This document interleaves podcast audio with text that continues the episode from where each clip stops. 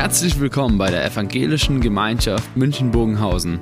Schön, dass du eingeschaltet hast.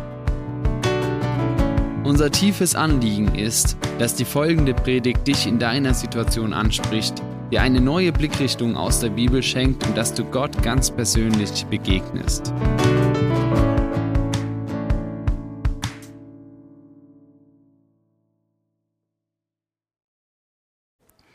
Jesus vergibt Sünden und heilt. Ein paar Tage später kam Jesus nach Kapernaum zurück. Es sprach sich herum, dass er wieder zu Hause war. Daraufhin strömten so viele Menschen herbei, dass der Platz nicht ausreichte. Nicht einmal draußen vor der Tür. Jesus verkündete ihnen das Wort Gottes. Da brachten die Leute einen Gelähmten zu Jesus. Er wurde von 4 Männern getragen. Aber wegen der Volksmenge konnten sie nicht bis zu ihm vordringen. Deshalb öffneten sie das Dach genau über der Stelle, wo Jesus war. Sie machten ein Loch hinein und ließen den Gelähmten auf seiner Matte herunter. Jesus sah, wie groß ihr Glaube war und sagte zu dem Gelähmten, »Mein Kind, deine Sünden sind dir vergeben.« Es saßen aber auch einige Schriftgelehrte dabei.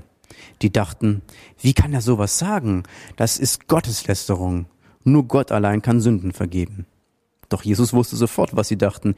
Er sagte zu ihnen, »Warum habt ihr solche Gedanken? Was ist einfacher?« dem Gelähmten zu sagen, deine Sünden sind dir vergeben, oder steh auf, nimm deine Matte und geh umher. Aber ihr sollt sehen, dass der Menschensohn von Gott Vollmacht bekommen hat. So kann er hier auf der Erde den Menschen ihre Sünden vergeben. Deshalb sagte er zu dem Gelähmten, ich sage dir, steh auf, nimm deine Matte und geh nach Hause. Da stand der Mann auf, nahm rasch seine Matte und ging weg, vor ihren Augen. Sie gerieten außer sich, lobten Gott und sagten, so etwas haben wir noch nie erlebt. Wenn wir jetzt diesen Text nochmal durchschauen, dann merken wir, ein Satz war der Anstoß für die Schriftgelehrten. Das war dieser eine Satz, mein Kind, deine Sünden sind dir vergeben. Dieser eine Satz, der hat alles provoziert, was in den Schriftgelehrten da war. Der hat gesagt, das kann nicht sein. Jesus hat hier den Anspruch, Sünden vergeben zu können. Und dieser Anspruch, das geht nicht. Für die Schriftgelehrten war das undenkbar. Der Satz ist also hat völligen Widerspruch erfahren bei ihnen. Bei den Gelehrten, die wirklich sich auskannten in der Bibel. Und das war so, dass die Schriftgelehrten, die hatten ein bestimmtes Bild. Die hatten ein bestimmtes Bild von, was dürfen die Menschen tun? Auch die religiösen Menschen, was dürfen die tun? Und da stand im Hintergrund ganz viel. Ja, Vergebung konnte am Schluss doch nur Gott. Und den Menschen war es gar nicht erlaubt zu vergeben. Wenn man denkt, die haben früher im Judentum haben sie das Yom Kippur gefeiert, also ein Riesenfest, wo einmal im Jahr dann der hohe Priester ins Heiligtum gehen darf und wo dann stellvertretend für das Volk eine einzige Person darf dann aussprechen, die Sünden des Volkes sind jetzt vergeben. Und die kannten sich da aus natürlich und haben aber gleichzeitig gewusst, ja, das kann jetzt nicht einfach jeder Hergelaufene kann das machen, sondern es gibt da ganz spezielle Rituale, Kultur, all das im Jüdischen. Da gibt's nur einen, der das machen darf, der als hoher Priester angesehen ist und der darf das auch nur stellvertretend für Gott machen und doch nicht selbst ein Mensch. Und das war eben die Sache, dass die Schriftgelehrten wussten, kein Mensch darf Sünden vergeben, also nicht einfach die Menschen dürfen Sünden vergeben. Und dann hatten sie ein ganz klares Bild von Gott, wie Gott Sünden vergibt. Und das ist eben genau nicht so, wie dann Jesus hier auftritt und sagt, ich mach das mal. Für die Schriftgelehrten war es klar, man stellt sich hinter Gott und sagt, okay, Gott ist der Einzige, der das machen darf. Und die Sündenvergebung, die muss in einem gewissen Rahmen stattfinden, die muss auch von Gott autorisiert sein und die kann sozusagen überhaupt nicht von den Menschen stattfinden, sondern die bleibt alleine immer Gottes Sache. Sündenvergebung ist wirklich Business von Gott. Kein Mensch darf das tun. Und deswegen merken wir, dass die Schriftgelehrten hier aus ihrer Sicht völlig zu Recht sagen, so nicht. Woher hat er den Anspruch, dass er hier Sünden vergibt? Und das heißt eigentlich umgekehrt, Jesus behauptet, Gott zu sein, wenn er Sünden vergeben möchte.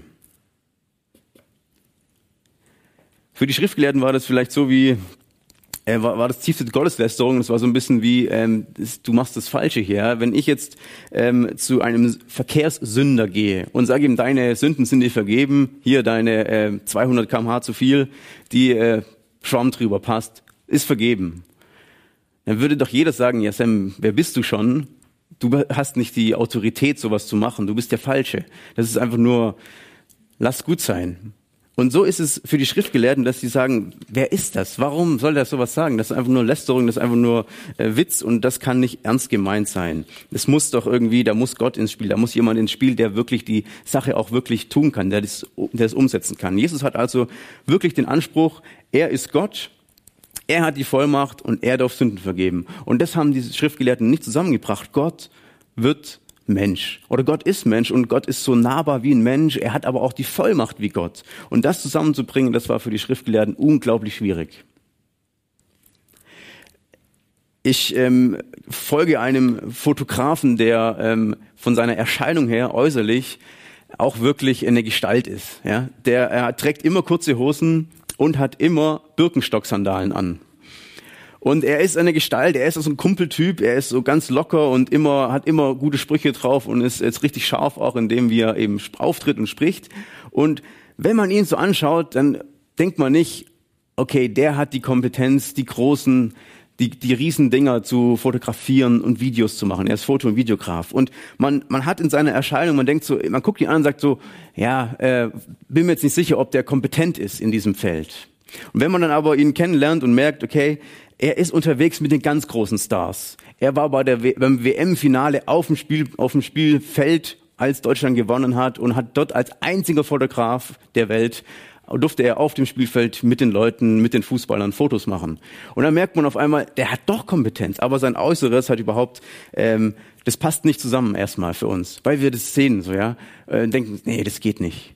Und so ist es für die Schriftgelehrten, die sagen, Jesus, das müssen wir zusammenbringen, dass Jesus irgendwie so nahbar ist, auf einmal steht er neben mir, er redet mit den Leuten, er ist da und er ist so vielleicht sogar für uns auch selber ein Kumpeltyp. Jesus ist doch für uns auch immer wieder als Freund bezeichnet. Ja, es ist der Freund, es ist der Kumpel, es ist derjenige von uns und gleichzeitig aber ist es derjenige, der die hohe Kompetenz hat, der die höchste Kompetenz hat, der die Vollmacht hat und der wirklich ausgestattet ist mit der Vollmacht von Gott. Und das ist, was wir auch zusammenbringen müssen, ne? Dass wir sagen, Jesus, ich bete zu Jesus und bete zu dem Nahbaren und gleichzeitig zu dem Vollmächtigen. Und das ist, glaube ich, was wir ernst nehmen können. Wenn Jesus in diesem Vers sagt, ihr sollt sehen, dass der Menschensohn von Gott die Vollmacht hat, hier auf der Erde den Menschen ihre Schuld zu vergeben. Das ist ein Begriff, der hier Jesus selbst benennt. Er sagt für sich selber, ich bin der Menschensohn. Ich als Menschensohn, ich kann die Sünden vergeben. Und im Hebräischen und im Aramäischen, da heißt Menschensohn schlicht und einfach übersetzt Mensch. Und das holt das Ganze sehr nahbar runter. Die Vollmacht Gottes ist Mensch, ist menschlich, ist ganz nahbar, ist ganz einfach. Und ich glaube, das ist die Grundlage für die Vollmacht, die wir auch als in Jesus wahrnehmen, dass er wirklich Mensch ist. Jesus ist Mensch und Jesus ist gleichzeitig die Vollmacht. Er ist der direkt neben mir steht, mit dem ich morgens aufstehe beim ersten Gebet und abends ins Bett gehe beim letzten Gebet und zwischendurch kurz mal mit ihm spreche. Und gleichzeitig ist er derjenige, der die volle Vollmacht von Gott hat, diese Welt zu gestalten, einzugreifen, auch in mein Leben. Jesus, der hat die Vollmacht und er ist der Nahbare und jetzt tritt er voll in Aktion. Um noch mal kurz die Szenerie sich vorzustellen. Jesus war in Galiläa ein Superstar. Er war so berühmt, dass er überall, wo er auftrat, sind die Leute zugeströmt. Die ganze Fangemeinde war da, die ganzen Anhänger, die standen im Haus und wenn es voll war, standen sie um das Haus herum. Alle waren fasziniert von dem, was er konnte. Jeder wusste, er kann heilen, er kann Dämonen austreiben. Ja, Faszination pur, Spektakel. Und jetzt ist es der Moment gekommen, jetzt passiert's mal wieder. Jesus hat gelehrt und jetzt wird das Dach abgedeckt und da kommt ein Gelähmter runter und alle Leute stehen da und denken, yes, jetzt geht's los, hier kommt jetzt wieder was richtig zum Erleben, jetzt sehen wir gleich, wie ein Gelähmter aufsteht und hier rumläuft. Und dann kommt der fette Downer und Jesus sagt, deine Sünden sind dir vergeben und nichts passiert. Also, nichts sieht man. Und ich glaube, wir nehmen bei dem Volk eine Sache wahr. Sie sehen das Problem.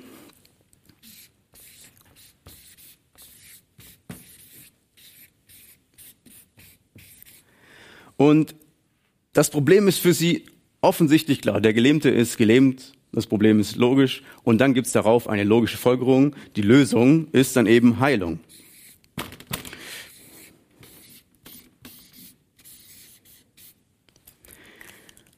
Ein Problem direkt Lösung, Heilung, fertig. Das Ding ist gegritzt, wir könnten eigentlich alle weitermachen, der nächste Gelähmte kann reingebracht werden, es geht weiter.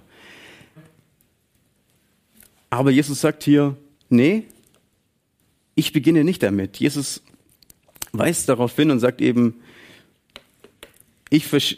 deine Sünden sind dir vergeben, mein Kind, sagt er. Er sagt eigentlich damit, mit diesem Satz, ich verstehe deine Probleme, ich sehe auch, dass du gelähmt bist, ich sehe, dass du krank bist, ich sehe, dass du leidest, aber das Problem möchte ich jetzt nicht wegnehmen.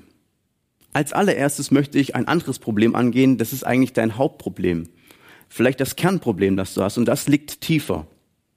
Und das, was tiefer liegt in deinem Leben, das nenne ich Sünde. Deswegen möchte ich deine Sünden dir vergeben. Also du denkst zwar, und alle Zuschauer denken das auch, das Problem ist offensichtlich. Und wenn dann die Lösung kommt, und die Lösung kommt, dann ist die Heilung da, dann wissen wir oder denken wir, dann ist man glücklich. Wenn der Gelähmte gesund ist, dann ist Glück da. Dann muss man nicht mehr unglücklich sein, dann ist alles gut. Und Jesus sagt genau, das möchte ich erstmal nicht machen.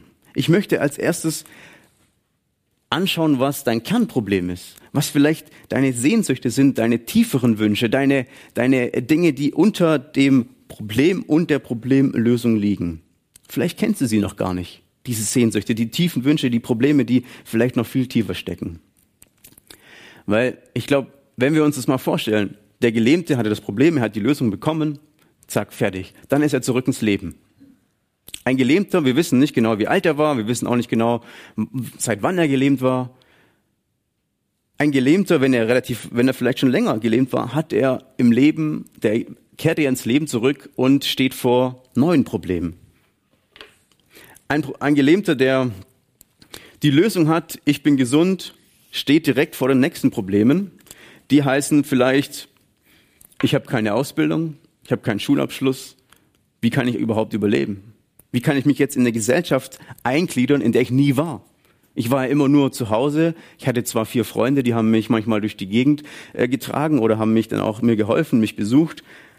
Ich habe keinen Beruf.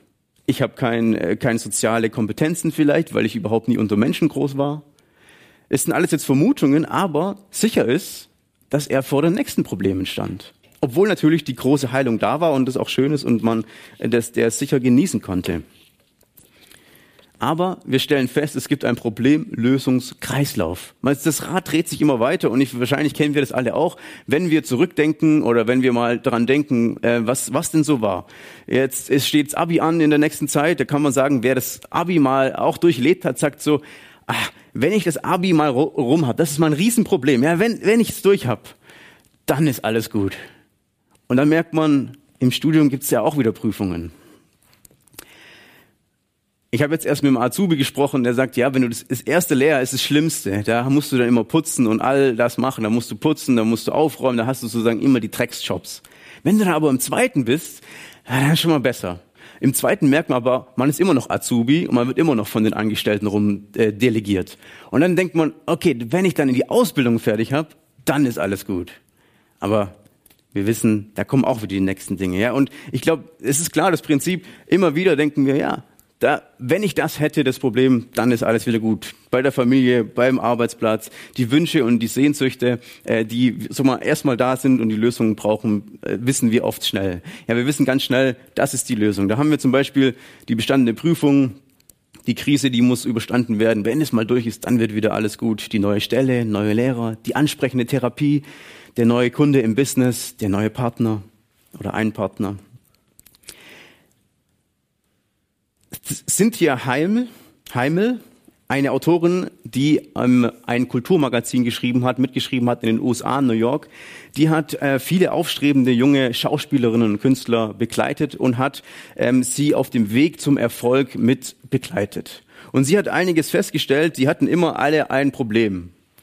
Erstens, als Schauspieler verdient man nicht viel, man will unabhängiger werden, weil man es nicht ist, wenn man noch nicht berühmt ist. Und deswegen war die Lösung immer für alle, berühmt werden oder zumindest so berühmt, dass man davon leben kann, dass man anerkannt wird, dass man gesehen wird.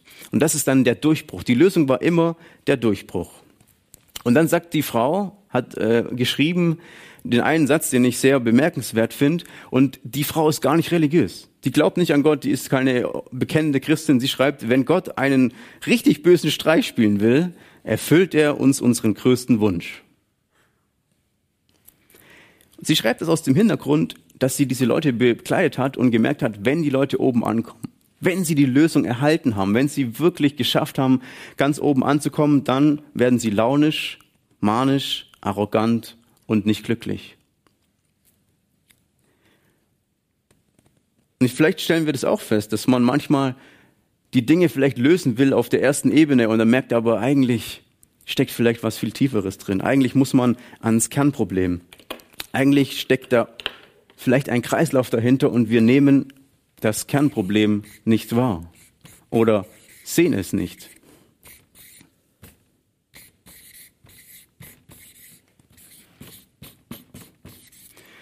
Und das ist, was Jesus mit seiner Aussage, deine Sünden sind dir vergeben, angeht. Er geht genau diesen Punkt an. Jesus zeigt, ich möchte tiefer gehen. Ich möchte an dein Kernproblem ran. Ich möchte an deine tiefsten Sehnsüchte ran. Und die liegen tiefer als nur, ich mache dich gesund. Das Problemrad, das kann sich immer weiter drehen. Die Dinge werden immer wieder kommen. Und trotzdem sagt Jesus, nee, ich möchte tiefer gehen. Die Sehnsüchte, die Wünsche, die möchte ich anpacken. Sünde, das ist das Thema, was Jesus sagt, das ist die Sünde. Er nennt es das Kernproblem. Es ist die einfache Trennung zwischen Mensch und Gott. Es ist die einfache Rastlosigkeit, die Ratlosigkeit, das Gestresstsein vielleicht, das, die Suche nach Lösungen, nach dem Leben, nach dem man sich sehnt. Und dann merken wir, wenn wir den äußeren Kreislauf, wenn wir das Rad drehen, dann bleiben wir ohne Gott. Dann ist es vielleicht ein Kreislauf ohne Gott. Aber Jesus sagt, das Kernproblem ist, dass ich meine Wünsche und Sehnsüchte nicht stillen kann. Ich selber als Mensch kann die Sehnsüchte gar nicht stillen, aber Jesus kann es. Jesus sagt, ich biete dir das an, deine Sünden sind dir vergeben und ich möchte genau das Kernproblem von dir lösen. Und Jesus führt den Gelähmten genau da hinein und sagt, deine Sünden sind dir vergeben, nimmst du es an? Er sieht den Glauben ja und er sagt, hier, das, ich schenke dir das. Ich schenke dir diese Zufriedenheit, dieses Kernproblem gelöst zu haben. Und jetzt stellen dann natürlich die Schriftgelehrten die große Frage, ja, wer kann das überhaupt? Kann Jesus wirklich diese Kernprobleme lösen? Kann er es? Oder ist es wieder nur so ein Behaupten? Ja, wir Sünden vergeben. Und das ist den Streit, den wir dann hatten. Doch Jesus wusste sofort, was sie dachten und sagte zu ihnen, warum habt ihr solche Gedanken? Was ist einfacher, dem Gelähmten zu sagen, deine Sünden sind dir vergeben, oder zu sagen, steh auf, nimm deine Matte und geh umher? Wenn heute Morgen hier während der Predigt ein Gelähmter reingebracht würde, dann legt man den vielleicht hier hin, 4 Freunde bringen ihn und dann sagt er, ja, hier Prediger, sag doch mal was, mach doch mal was. Was wäre einfacher für mich? Zu sagen, steh auf, nimm deine Matte, und zieh dir eine Maske an. Oder ich sage, deine Sünden sind dir vergeben. Und es ist offensichtlich. Ich, aus meiner Position, würde einfach, ich könnte sagen, deine Sünden sind dir vergeben. Das kann ich natürlich behaupten. Man sieht nicht. Man sagt, okay, nee, Gott muss dir das Sünde vergeben. Ich spreche es für Gott mal aus und ich mache das für dich. Und das ist genau das Ding, was Jesus, was in diesem Streit eigentlich vorkommt. Was ist denn eigentlich leichter? Der erste Gedanke ist natürlich, ja, es ist einfacher zu behaupten, die Sünden sind dir zu vergeben. Es ist doch viel schwieriger, jemandem Heilung zu schenken, einem Gelähmten aufstehen zu lassen. Das ist doch viel, viel schwieriger. Und Jesus fragt eben genau das, was ist einfacher? Aber eigentlich weist er darauf hin, auf die Tiefe. Eigentlich weist er darauf hin und sagt, das Wunder zu tun, eine Lösung zu schenken, eine Heilung zu schenken, das ist eigentlich das Kleinere. Das viel Größere, das kann ich auch, Sünden vergeben. Hier, für Probleme gibt's meistens Lösungen. Es gibt meistens irgendwelche Möglichkeiten, Lösungen zu finden. Damals gab's auch Wundertäter, die haben auch Wunder getan. Da gab's Ärzte, die haben Leute auch wieder gesund gemacht. Und Jesus hat am Ende gesagt, hier, die Lösung, das Auferstehen zu lassen oder den Gelähmten zu heilen, das ist eigentlich eine Frage, die kann ich ja. Aber es geht doch eigentlich noch um viel mehr. Es geht um die Sündenvergebung. Die tiefsten Wünsche, die Sehnsüchte des Kernproblems zu lösen, ist viel mehr. Und jetzt sehen wir aber trotzdem, dass Jesus das ausführt. Er heilt ja trotzdem. Da könnte man sagen, ja, dann ist es wieder weg. Dann macht er halt wieder alles doch gut. Ja? Am Schluss knickt er doch ein und sagt, okay, dann heile ich ihn halt noch. Und ich glaube, das ist nicht der Fall. Es ist so, zum Beispiel ist es so, wenn ich jemanden frage, kannst du Snowboard fahren? Ich frage bewusst nicht mich selber, ja.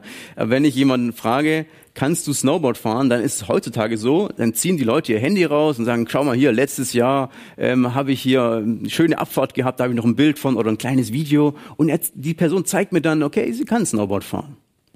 Und ich sehe so einen mini kleinen Ausschnitt, vielleicht wie er kurz mal über die Piste geht. Oder ich sehe nur ein Bild und sehe einen Snowboarder, ich sehe einen Ausschnitt und assoziiere aber sofort und ich weiß sofort, okay, er kann's. Und er kann wahrscheinlich noch viel mehr, als ich jetzt aus diesem mini kleinen Ausschnitt wahrnehme. Er kann wahrscheinlich auch die schwarzen, die roten Pisten fahren, auch wenn ich nur eine blaue Piste sehe. Und genau so ist dieses Wunder, das Jesus tut, eben, dass er sagt, ich möchte dieses Wunder tun, um zu demonstrieren, ich kann das kleine Wunder tun, aber auch das große. Das ist nur eine kleine Machtdemonstration und ich zeige damit, das Große, das kann ich wirklich auch. Trauen wir es Jesus zu, dass er das Große kann, dass er, und ich schreibe es jetzt mal in die Mitte, Erlösung schenken kann.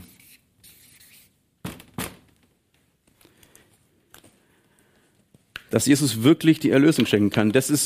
Erlösung ist, was wir nur bei Jesus finden können. Das ist das Stillen von unserem Problemkreislauf. Von dem Kreislauf, mehr, weiter, immer Lösungen zu finden, besser zu werden oder die Dinge einfach aufzulösen, die bei uns herausfordernd sind. Jesus schenkt in all dem Kreislauf diese Ruhe, diese Erlösung, als selbst derjenige sagt, ich bin die Erlösung für dich. Manchmal wünschen wir uns einfach, die Probleme zu lösen. Zack, fertig, Hex, Hex. Aber genau das hilft oft nicht weiter. Tiefer, die Sehnsucht, die wir wahrnehmen und die wir vielleicht im Inneren sehen, die sind eben manchmal die, ich möchte eigentlich einfach nur geliebt sein. Ich möchte einfach nur sicher sein. Ich möchte einfach nur anerkannt sein. Ich möchte genug sein. Ich möchte die Kontrolle haben in meinem Leben. Das sind vielleicht manchmal die tieferen Ebenen. Und ich weiß nicht, wie es euch geht. Manchmal ist es ganz schön hart, daran zu gehen an diese Themen. Es ist ganz schön hart, manchmal die Dinge auszupacken oder überhaupt erst wahrzunehmen. Und trotzdem aber merken wir, wahrscheinlich schaffen wir es gar nicht, diese Dinge zu stillen. Ich selber schaffe es nicht. Nur Jesus kann es. Er möchte nämlich an diesem Punkt genau diese Erlösung schenken. Timothy Keller bringt es so auf den Punkt. Er hat sein Jesus-Buch, schreibt er über das Markus-Evangelium. Und er schreibt es, wir müssen lernen, Jesus unser Erlöser sein zu lassen. Wir müssen lernen, dass Jesus wirklich mein Erlöser ist und dass er die Anlaufstelle ist. Ohne Jesus versuchen wir nur, die Probleme, die Dinge einfach so zu lösen, anstatt aber Erlösung zu erhalten von Jesus. Bei Jesus kommt eben diese Ruhe, diese Erlösung zum Tragen. Deine Sünden sind dir vergeben. Und das ist das Angebot, was Jesus uns macht, wo das steht. Er sagt, mein Kind. Mein Kind ist ein Ausdruck, wo Jesus sagt, das ist meine Familie. Du gehörst zu meiner Familie. Und ich möchte deine Sünden vergeben. Und im nächsten Musikstück, was wir jetzt hören, da kann man vielleicht nochmal genau über diesen Punkt nachdenken, diese Erlösung auch zu erhalten. Zu sagen, Jesus sagt dir, spricht euch zu, deine Sünden sind dir vergeben.